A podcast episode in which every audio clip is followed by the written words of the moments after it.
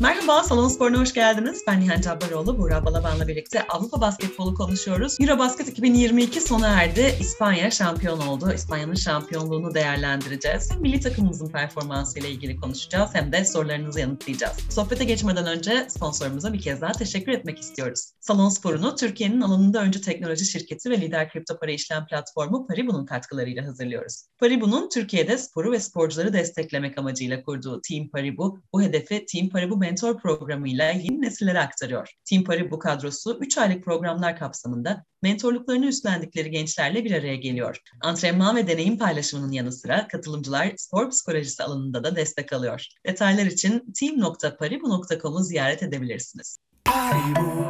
Merhaba Buğra. Selam Nihan. İspanya kupayı kaldırdı. Turnuva başındaki değerlendirme bölümümüzde İspanya'ya çok büyük bir şans vermemiştik açıkçası. Ama gel gör ki bizim de olduğumuz gruptan çıkan lider İspanya kupayı da kaldırdı. Sadece biz değil birçokları aslında Avrupa Evet. basketbolu takip eden ana favoriler arasında göstermiyordu İspanya'yı. Hatta bizim de olduğumuz o alt grubun içinde gibi görünüyordu. Ee, Evet. Avrupa'daki birçok güç sıralamasında da işte kimler favoriydi?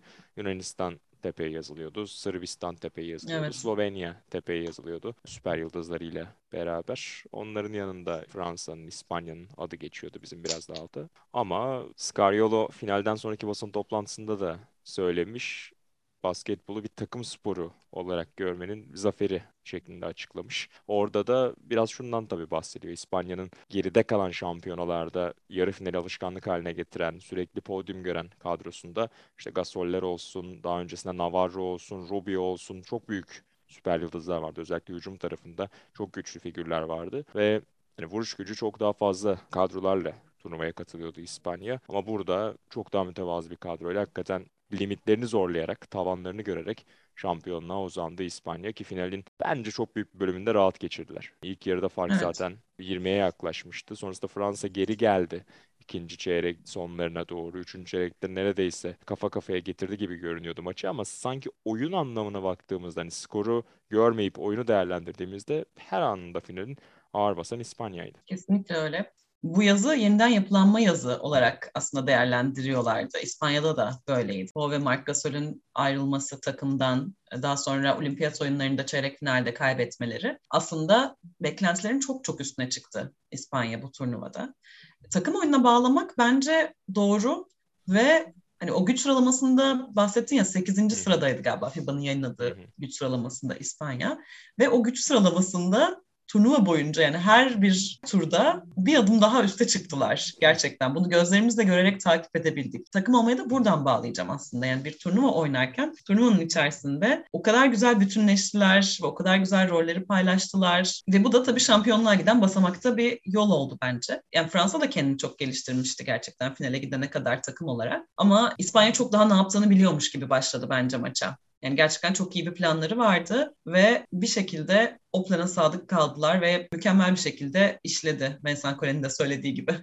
Evet, e, Scariolo da Kole'ye karşı milli takımın başında FIBA turnuvalarındaki maçlarına baktığımızda e, playoff aşamasında, eleme kısmında 6'da 6 olmuş. Orada da zaten e, biz bir önceki bölümde konuşmuştuk seninle. Koç tarafında çok ağır basıyor İspanya diye turnuva Evet. geneli karneyle beraber. Onu gördük maç genelinde de. Maçın bazı bölümlerinde Fournier üzerine ya da yer yer Örtel üzerine yine o turnuvanın öncesindeki maçlarında da gördüğümüz o baksenvanları da denediler. O tekil silahı devre dışı bırakma konusunda ya da onu yavaşlatma konusunda gerçekten harika bir iş çıkardı. Scariolo ve İspanya takımının staffı. Gobert için de benzer bir şey geçerli. Evet onu da yani içeriye gömülürken hem o bir savunmacının dış oyuncu üzerindeki etkisi hem de kalan oyuncuların biraz alan savunması gibi içeriye gömülmesi dediğin gibi o pota altı silahını da etkisizleştiriyor hiç şüphesiz. Bu maçta da gördük. Peki maçın yıldızını nasıl tanımlarsın?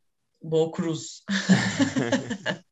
Adam Sandler da tweet atmış Te- zaten. tesirli bir aktör. İnanılmaz başladı maça zaten Juancho daha sonra hani ilk çeyrekte yaptıkları bile belki yeterliydi ama e, durmadı da bir yandan. Yani Hernan Gomez kardeşler damgasını vurdu gerçekten İspanya takımına. Tabii ki Gasol kardeşler gibi bir kariyerleri olacağını ya da etki yaratacaklarını bundan 10 yıl sonra düşünmek çok kolay değil. Ama böyle bir sonuçta ne olursa olsun benzetme yapılıyor. E, o da bir baskı oluşturuyor.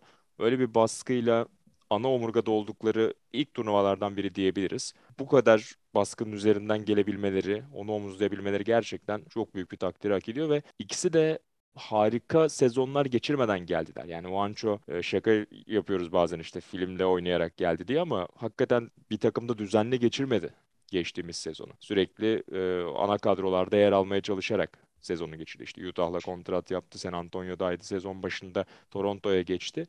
Hani baktığında ideal bir senaryo değil milli takıma evet. hazırlanmak için.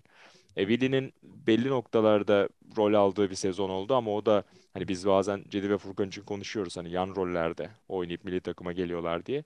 E, o iki oyuncu için de bunu söyleyebiliriz. Onlar da NBA'de Willi için özellikle söyleyeyim. Juancho zaten çok gezdi. Ee, bir ana rol oynayarak gelmedi. Belli rolü yaparak aslında orada bir takıma geldi ama burada o tuşa basmayı, gereken anda sorumluluk almayı biraz da işte İspanyol basketbol kültürü diyebiliriz herhalde artık. Ee, o, o özgüveni çok rahat hissedip ipleri ellerine aldılar. Bo Cruz'la ilgili bir soru da gelmişti bu arada. Sümeyye Hanım'ın sorusu Twitter'da Rinto Moko 1 adlı hesabıyla. iki soru sormuş. Biri birebir oynasalar Bo Cruz mu Juancho mu kazanırdı diye sormuş. Bence Juancho kazanırdı. Finaldeki Juancho kazanabilirdi. Evet. Yani ikilinin kariyerlerine bakarsak belki ağır basıyor ama bu soruyu Lorenzo Brown da cevaplamış bu arada. Cruz Juancho'nun alter egosu demiş. E, bu akşam onu açığa çıkardı diye böyle biraz şiirsel yaklaşmış. Evet hakikaten tam senaryo oldu yani. Tam film senaryosu. Gerçekten gibi. öyle. Finale damga vurdu ardı arda. Yayın gerisinden bulduğu isabetlerle. Rudy Fernandez önceki jenerasyonun son üyesi demiştik takımdaki. Tüm o madalyalar arasında en özeli bu olabilir demiş ki öyle alelade beylik bir laf olduğunu da düşünmüyorum. Bence hakikaten hissederek ve e, yaşadığı deneyimi paylaşarak söylüyor Rudy bunu. Ona şüphe yok. Kesinlikle Dur. öyle. Kariyerinin son bölümüne doğru ilerlerken tam bir jenerasyon geçişi döneminde bir Avrupa şampiyonluğu getirdi takımına. Yani onun da çok büyük payı var elbette bunun olmasında. O yüzden düşünebiliyorum yani çok büyük bir hikaye onun için. Hakikaten kariyerinin highlightlarından biri, özel anlarından biri. Sergio Yuy'un formasını giyerek çıktı bu arada seremoniye. O da tatlı bir andı. Yuy turnuvaya kısa süre kala sakatlanıp evet. E, devre dışı kalmıştı. Belki buradaki iki veterandan biri olacaktı takımda. Onu da formasıyla taçlandırdı. Kim bilir belki de iyi olmuştur bu arada. Yani şu an bakınca tabii bir retrospektiften konuşuyoruz ama hani orada kısa rotasyonunda Yuyun olmamasıyla beraber devreye giren Alberto Diaz'ın birçok maçta dengeleri değişen oyuncu olduğunu gördük mesela. O yüzden biraz eğrisi doğrusuna geldi herhalde takımda. Yu'yu çok aramadılar doğrusu. Turnuva MVP'si Hernan Gomez seçildi. Evet. Yani bununla alakalı yorumları neler? Çok iyi oynadı tabii ki turnuvayı. Ona bir lafım yok ama İspanya'da istikrara bakacak olursak acaba Lorenzo Brown mu seçilmeliydi diye ben düşünüyorum açıkçası. Birçoklarının da bu konuda e, yorumu var. Sosyal medyada da gördük eski oyuncular özellikle Avrupa'da oynayan Amerikalılar çok söylüyor ki tabii biraz empati de kurabiliyorlar muhtemelen. Tabii. Alelade ırkçılık denemez belki buna ama bilinç altında bir dürtü olduğu aşikar sanki. Yani oylama esnasında Lorenzo'yu değil de hani Amerikalı bir oyuncu neticede. Evet. Yeni vatandaşlık almış bir oyuncu yerine İspanyol bir oyuncuyu seçme dürtüsü olabilir gibi geliyor bana da. Evet katılıyorum olabilir. Yani Avrupa şampiyonu MVP'sini bir Amerikalı oyuncu yapmak orada zihinlerde bir bariyer oluşmuş olabilir. Kesin böyledir demiyorum. Hani bu Bill Hernan Gomez kötü oynamadı tabii ki. O da çok iyi oynadı. Ama evet Lorenzo Brown'a verilmeli miydi? Belki de evet. Şöyle turnuva genelindeki verimliliklerine baktığımızda Willi'nin ortalaması bir adım önde Lorenzo'ya göre. Ama grup aşamasında çok az dakika olduğu maçlar oldu. Lorenzo Brown'un. Bizim maçı çok iyi oynamamıştı falan. Fakat eleme maçlarında gerçekten tam bir generaldi. Yani ne zaman ihtiyaç olsa o sorumluluğu aldı. Finalde belki şut yüzdesi biraz düştü ama orada da 11 asistle yine takımı hücumda akışkan hale getirmeyi başardı Lorenzo Brown. Evet. Bazen, ben de sanki onu seçerdim MVP. Bazen bu tarz MVP seçimlerinde garanti yola gitmeyi de tercih edebiliyor organizasyonlar. Yani Euroleague'de de benzer şeyleri görüyoruz. Yani maçın oyuncusu çoğunlukla en yüksek verimlilikli olan hmm. oyuncu oluyor. Yani orada bir rakamlar ve görülen, hissedilen şey arasında biraz farklılık olabiliyor. İşte rakamlarda o daha verimli. O yüzden ona verdik de hani bir şekilde onu meşrulaştırıyor o seçimi de. Evet, onun da etkisi olabilir gibi geliyor bana da. Yani basın mensuplarının da oyları var. Ee, Tabii. MVP seçiminde. Orada da biraz hani Avrupalıya sanki senin dediğin yanında kayma oldu. Turnuvanın beşini konuşalım bir de arzu edersen. Ee, bununla ilgili de bir soru vardı. Zira Lorenzo Brown, Dennis Schroeder, Giannis Antetokounmpo, Rudy Gobert ve e, MVP Willy Hernan Gomez şeklinde dizilmiş 5. Katılıyor musun? Katılıyorum. Benim bir itirazım yok. Yani, turnuva başında en iyi 5 yap desen içinde Yanis olurdu, Gober olurdu Tabii. ama Lorenzo Schröder ve Willi olmazdı muhtemelen. O da Almanya ve İspanya'nın etkisi tabii ki. Ben katılıyorum. Sen ne diyorsun? Ee, soruyu da sorayım, onun üzerine konuşalım. Sharpshooter adlı e, Twitter kullanıcısı Oğuz Bey sormuş. Biraz en iyi 5'e takıldım. Bence çeyrek finalde elenen bir takımın oyuncusu ne istatistik yaparsa yapsın burada olmamalı diyor. Hmm. Ee, en azından hani turnuvadaki hikayelerine baktığımızda Politka'ya bir e, orada yer ayrılabilirdi ya da Fournier olabilirdi demiş. Şuna katılıyorum. Mesela Vezenkov'un da maç istatistiklerine baktığında hakikaten acayip istatistikleri var. Hem sayı hem rebound kısmında. Hı hı. Tepeye oynuyor turnuvada. Ama evet yani o takımın zaten başka opsiyonunun çok olmadığını biliyorduk. Hani grupta elenen bir takım için ben buna katılabilirim.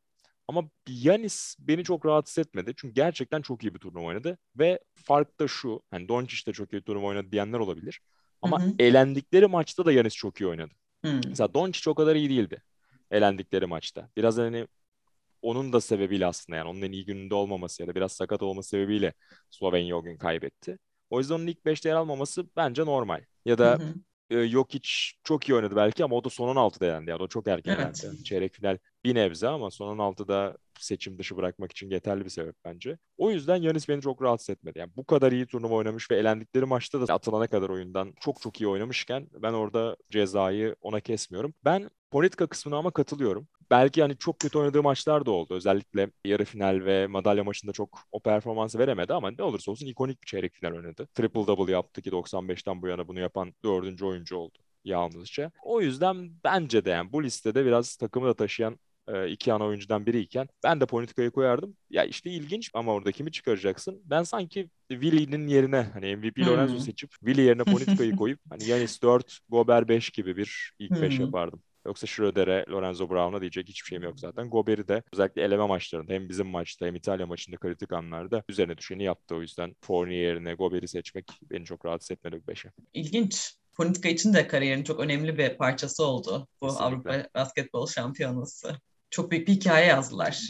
Kesinlikle öyle ki verdiği röportajda madalya maçından sonra dördüncü oldukları maçın ardından torunlarımıza anlatacağımız bir hikaye dedi turnuvayı özetlerken ki çok haklı. Onca yıl sonra tekrar yarı final sahnesine çıkarmak ve o Slovenya maçındaki performansıyla bunu yapmak hiç şüphesiz bunu hak ediyor. Bir sonraki Eurobasket'te 2025'te dört ev sahibi ülkeden biri Polonya olacak. Bu da açıklandı bu hafta. Orada oynayabilir mi? Tabii hem yaşla alakalı hem hı hı. işte 3 yıl sonra kim nerede olacak, nereden bilebiliriz? Bilemiyorum hani ne olacağını, federasyonumuzla da konuşmam lazım falan demiş Politika.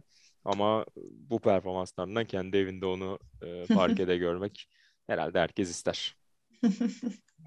Tabii ki öyle. Bu az önceki Lorenzo Brown milliyetçilik, ırkçılık hani farklı bakış açılarından bakabiliriz. O konuyla alakalı da Charles Jenkins'in bir açıklaması evet. oldu. Biraz onu da konuşalım. Sümeyye Hanım'ın bir diğer sorusu da bu konuyla alakalıydı.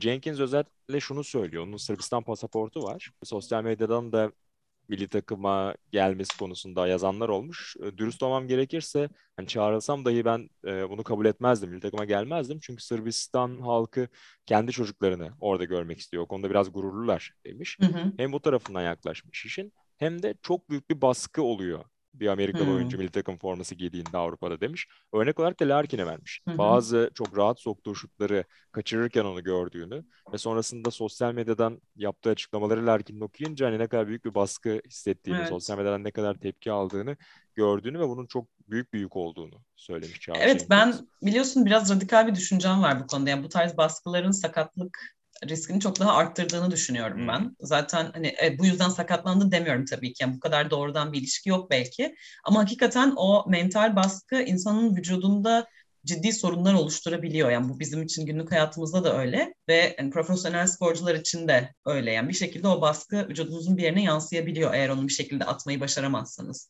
üstünüzden.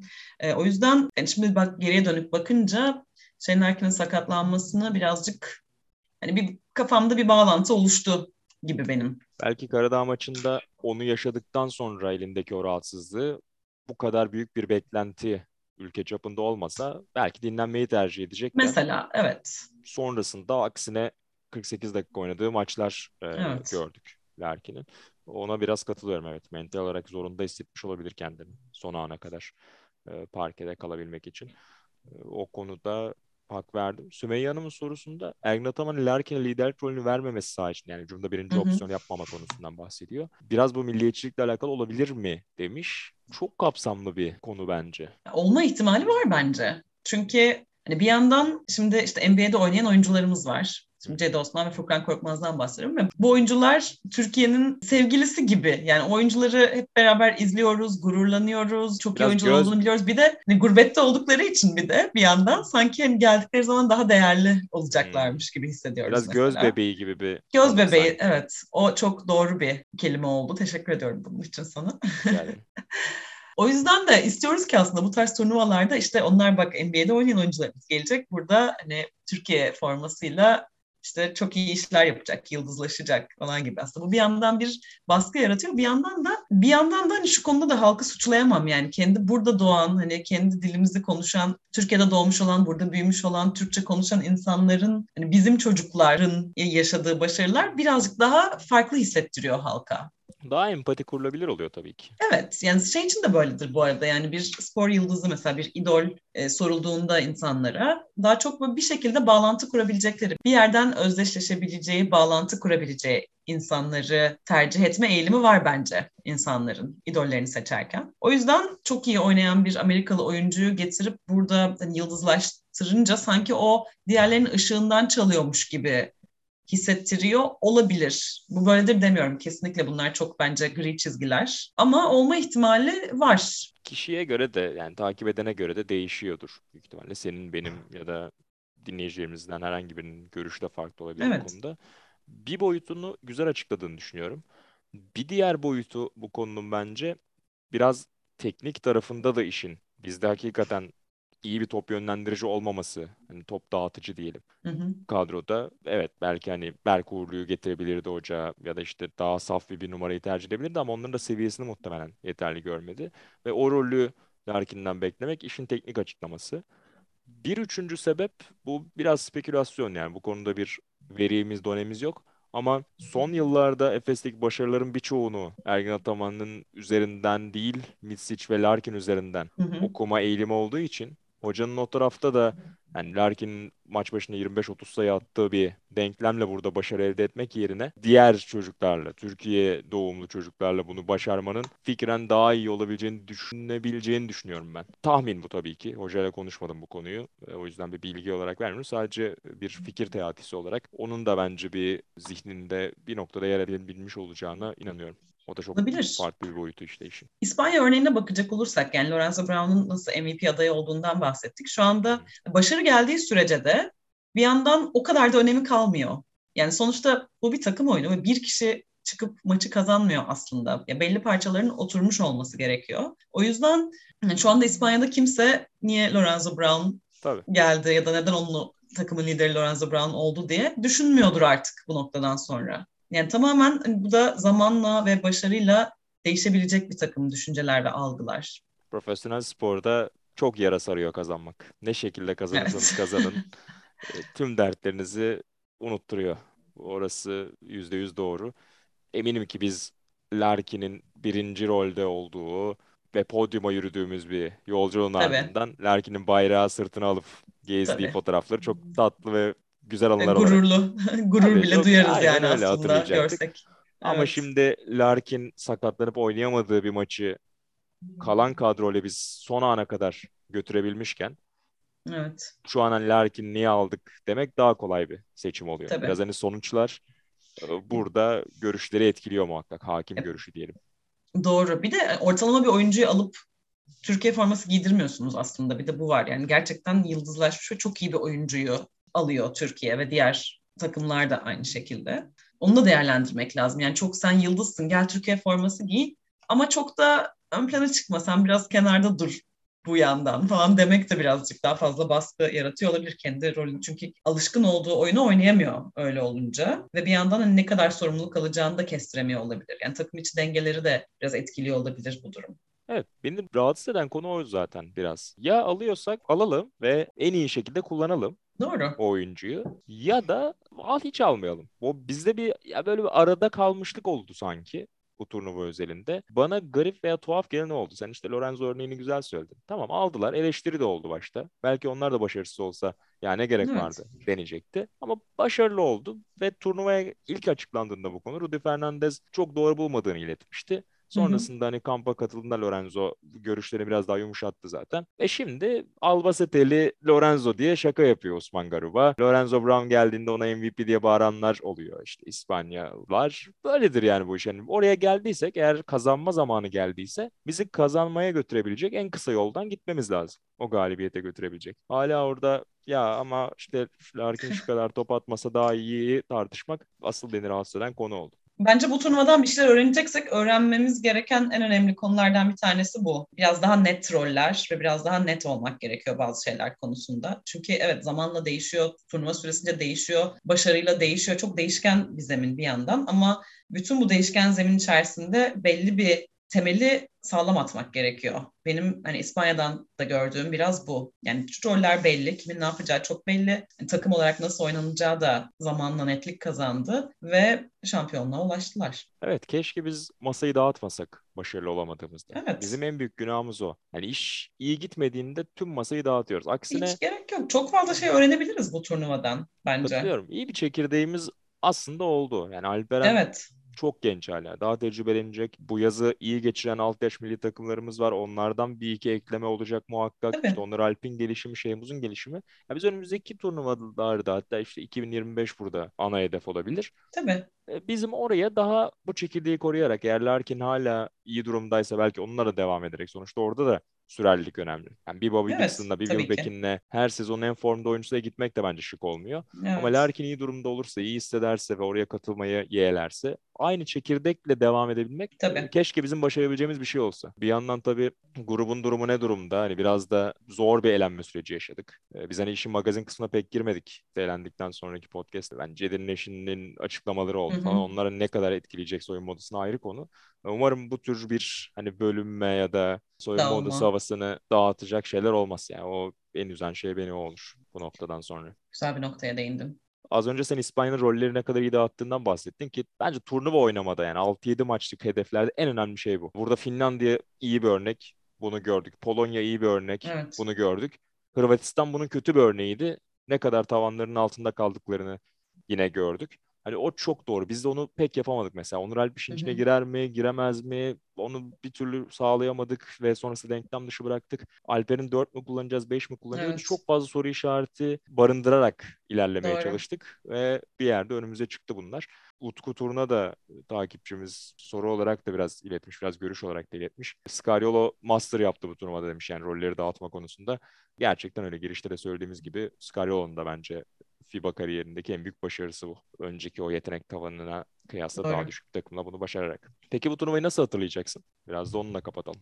Bu turnuvayı sürprizlerle hatırlayacağım. Yani hiç bu kadar tahminlerimin tutmadığı bir turnuva olmamıştı gerçekten. ya İspanya'da sürprizlere dahil ediyorum bu arada. Şüphesiz. Ee, ben Sırbistan'ın kazanacağını düşünüyordum açıkçası turnuva başlangıcında ama yani yetenek tavanınız ne kadar yüksek olursa olsun belli bir zaman aralığında nerede olduğunuz da çok önemli oluyor. Belli yerde belli zamanda nasılsınız o da işte belirleyici olan faktör oluyor. Evet, Yani çok biraz- fazla kontrol edemeyeceğimiz faktör de var bu tarz turnuvalarda. Evet, biraz daha esnek olabilen koçlar belki fark yaratıyor mu? Evet. Hani Pesic üzerinde onu da belki. Çünkü kulüp düzeyindeki yani sezon turnuvalarından çok daha farklı bir şey bu. Liglerden çok daha farklı bir durum. Burada çok daha kısıtlı malzemeniz var elinizde. Yani bir yemek yaparmış gibi de düşünebilirsiniz bunu. Yani bir yemek yaparken markete çoktan gidildi ve gelindi. Yani tekrar gidip markete gitme şansınız yok. Uzun uzun dinlendirerek yemek için çok uzun uzun hani ocakta 3 saat tutarak yapmanız çok zor. Yani öyle bir durum olamaz. O yüzden elinizdeki malzemeyi en doğru şekilde nasıl kullanabiliyorsunuz? O çok önemli. O yüzden ben sanırım bu şekilde hatırlayacağım. Anlatabildim mi tam? Anladım anladım evet. İki noktaya güzel değindin. Sürprizler kesinlikle katılıyorum. O üç büyüğün Doncic, Yanis ve Jokic'in podyumda yer alamaması başlı başına zaten devasa bir sürpriz oldu. Geri adım attı denilen İspanya, Fransa'nın tekrar Evet. finale çıkması hani o kurum kültürünün belki biraz. Sonuçta Scariolo çok uzun yıllardır İspanya'nın başında. Cole çok uzun yıllardır takımın başında. Eleştirilecek noktaları var Cole'nin. Ama ne olursa olsun o takımla beraberlik bir şekilde devam etti. Larkin'le turnuva öncesi konuşurken röportajda söylemiş çok da koç değiştirdik demişler. Yani o geldiğinden beri dahi Fuchs Arıca, Orhun Ene, Ergin Ataman. Yani orada bir sürerlilik de tutturmak bence önemli. Umarım hani onu da biz sağlarız. Tıpkı İspanya, Fransa'nın yaptığı gibi. Bir diğer konu da aslında onunla kapatabiliriz belki. Mutlaka turnuva organizasyonu ve hakem tarafı olacak. Yani biz burada hakemi çok Evet, konuşmamaya çalışıyoruz sezon içerisinde. Çünkü bu sefer her hafta bir yerden hakem hatası bulup onu konuşman gerekiyor. doğru. Ee, onu da konuşmayı maç özelinde, takımlar özelinde çok sevmiyoruz biz sezon içerisinde Euroleague'de. Ama bu çok ön plana çıkan ve sistemsel yani bu takıma şu takıma değil neredeyse her maçta oluşabilecek şeyler oldu. Hatta finalde dahi e, çembere değen topu görmediği için hakemler Scaryolu'nun bir itirazı ve teknik faulü olduğunu gördük. Neyse ki olay büyümedi. Gürcistan maçı bizim güvenlik soruları bambaşka bir konu. Tabii. Litvanya-Almanya maçında teknik faul attırılmaması bir konu. Bu organizasyonun sürerliliği açısından da bir tehdit oluşturuyor bence. Yani biz ne kadar Evet. Ya mutluyuz çok büyük bir prestij kaybı oluyor bir kere. kesinlikle Organizasyon hiç profesyonel değil gibi geliyor. Bu da şüphesiz biraz heves öyle. kırıyor. Şüphesiz öyle. Orada da işte Euroleague hakemlerinin FIBA'da yer almaması, o atışmanın artık umarız hani bir orta yolun bulunacağı bir yola doğru gider. Çünkü şöyle etkiler organizasyon sürerliliğini. Doncic'i, Yanis'i bir daha buraya gelmeye ikna etmek. Evet. Sonuçta bir ay daha tatil yapabilir adam. Üç Doğru. haftada ailesiyle geçirebilir. Bunlar Tabii. da biraz fedakarlık aslına baktığında. Ülkesi için bunu yapıyor seve seve oyuncular evet ama Hı hı. bunun karşılığında da en azından bir standart bekliyorlar. Doğru. Organizasyon yeterliliği konusunda. Taksiyle maça gitmek ya Tabii. da e, tuhaf tuhaf hakem kararlarıyla karşılaşmak. Ya da uzun seyahatler de bence çok e, can Evet. sıkıcıdır eminim ki Bence de o da çok arasında.